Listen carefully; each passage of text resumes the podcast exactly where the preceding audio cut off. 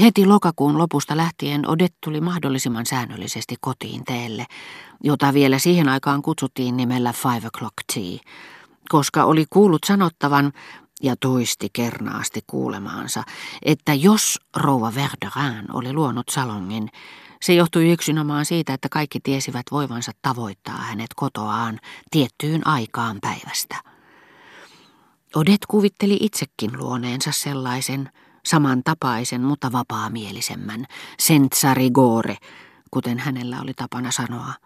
Hän näki itsensä jonkinlaisen Le Spinassen hahmossa ja uskoi perustaneensa kilpailevan salongin sieppaamalla pikkupiirin De De Fondilta kaikkein miellyttävimmät miehet, ennen muita Swannin, joka oli seurannut hänen eroamis- ja perääntymisliikkeitään, versio, jonka hän ymmärrettävistä syistä oli onnistunut tarjoilemaan uskottavassa muodossa uusille, menneisyydestä tietämättömille tulokkaille, mutta ei itselleen.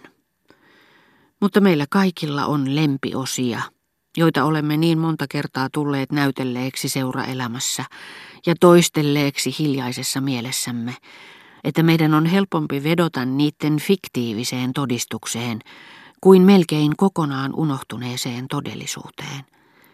Niinä päivinä, jolloin ei ollut ensinkään käynyt kaupungilla, rouva Swann otti vastaan silkkiharsosta neulotussa aamupuussa, valkoisessa kuin vasta satanut lumi.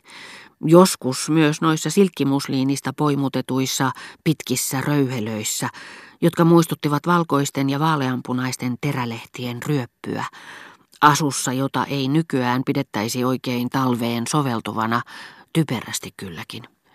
Sillä nuo kevyet kankaat ja herkät värit nostattivat naiseen, silloisten oviverhojen suojelemien salonkien kuumuudessa, salonkien, joista aikakauden seurapiirikirjailijat eivät olleet keksineet mitään sen tyylikkäämpää sanottavaa kuin että ne olivat suloisen lämpöisesti vuorettuja. Saman vilun aran ilmeen kuin ruusuihin, jotka pysyttelivät hänen rinnallaan talvesta huolimatta, helakassa alastomuudessaan, aivan kuin keväällä. Kaikki äänet tukahduttavista matoista ja talon emännän tavasta vetäytyä suojaisiin soppiin johtui, ettei hän kuullut sisääntuloanne kuten nykyään, vaan jatkoi lukemistaan, kun jo olitte melkein hänen edessään, mikä vain lisäsi tuota tavallaan yllätetyksi tulleen salaisuuden viehätysvoimaa, jonka nykyään tapaamme jo siihen aikaan muodista joutuneiden pukujen muistosta, pukujen, joista luultavasti yksin rouva Swann ei vielä ollut luopunut, ja joista saamme sellaisen käsityksen, että niitä käyttäneen naisen täytyi olla romaanisankaritar, koska valtaosa meistä ei ole tavannut niitä juuri muualla kuin joissakin Henri Grévin romaaneissa. Odettella oli nyt salongissaan talven kynnyksellä valtavia ja vaihtelevan värisiä krysanteemeja, jollaisia Swann ei ennen vanhaan olisi voinut hänen luonaan nähdä.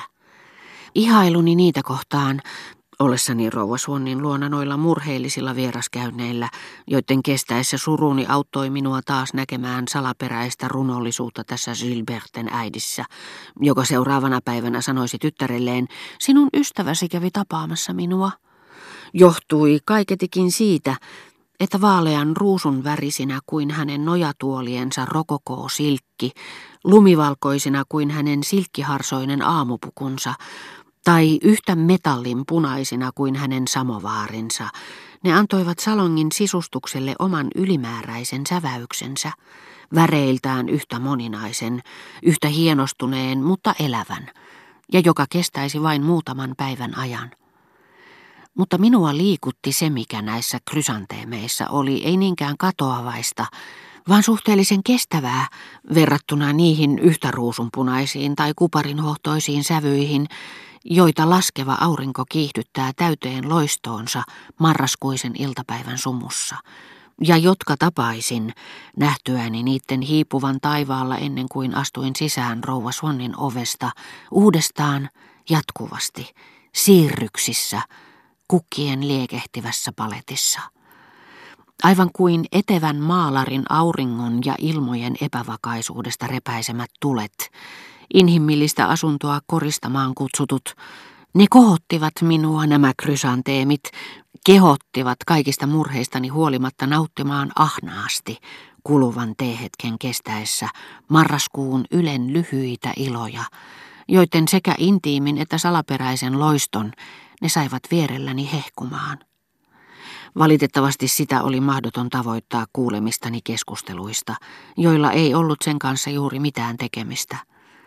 Jopa rouva Kotahille, ja vaikka kello oli jo paljon, rouva Swann supatteli hellyttävästi, eihän toki ei vielä ole myöhä, älkää katsoko seinäkelloa, ei se ole oikea aika, se käy kuinka sattuu, mihin teillä nyt muka on niin kauhea kiire, ja ojensi uuden leivoksen professorin rouvalle, joka puristi käyntikorttikoteloa kädessään. Tästä talosta ei pääse lähtemään, sanoi rouva Bontan rouva Swannille, kun taas rouva Cottard, kuullessaan ällistyksekseen omat vaikutelmansa toisen suusta, huudahti, sitähän minäkin olen ajatellut järkipahaisellani syvimmällä sisimmässäni. Ja häntä säestivät Jockey-klubin herrat, jotka olivat tervehtineet tervehtimästä päästyään, ikään kuin osaksensa tulleen kunnian kyllyydestä rouva Swannin esiteltyä heidät tälle pidättyväiselle pikkuporvarisrouvalle, joka pysytteli Odetten loistavien ystävien edessä varuillaan, jopa suorastaan puolustuskannalla, niin kuin hän itse sanoi, sillä hän käytti aina huoliteltua kieltä puhuessaan mitä yksinkertaisimmista asioista. Eipä uskoisi. Eihän teitä ole näkynyt täällä kolmeen keskiviikkoon, sanoi rouva Swann rouva Cotardille. Se on totta, Odette, siitä on ikuisuuksia, etten sanoisi vuosisatoja, kun viimeksi tapasin teidät.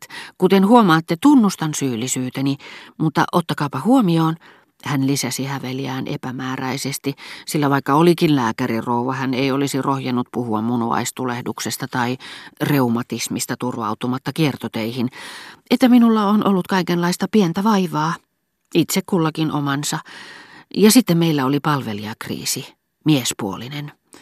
Olematta arvovallastani sen tarkempi kuin muutkaan, minun oli pakko esimerkin vuoksi sanoa irti vatellini, joka muuten kaikesta päätellen etsikin tuottavampaa työpaikkaa. Mutta hänen lähtönsä oli vähällä aiheuttaa koko hallituksen hajoamisen. Ei edes kamarineitoni olisi halunnut jäädä. Meillä oli homeerisia yhteenottoja. Pidin kaikesta huolimatta tiukasti kiinni peräsimen varresta. Se oli varsinainen käytännön oppitunti, eikä mennyt minulta hukkaan. Anteeksi, että vaivaan teitä näillä palvelijakysymyksillä, mutta tehän tiedätte, kuinka harmittavaa on joutua tekemään muutoksia henkilökuntansa kokoonpanossa.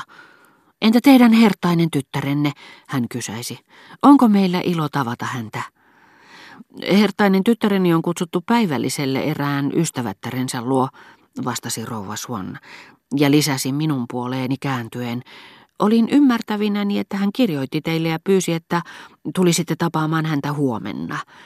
Entä teidän babynne? Hän kysyi professorin rouvalta. Hengitin syvään.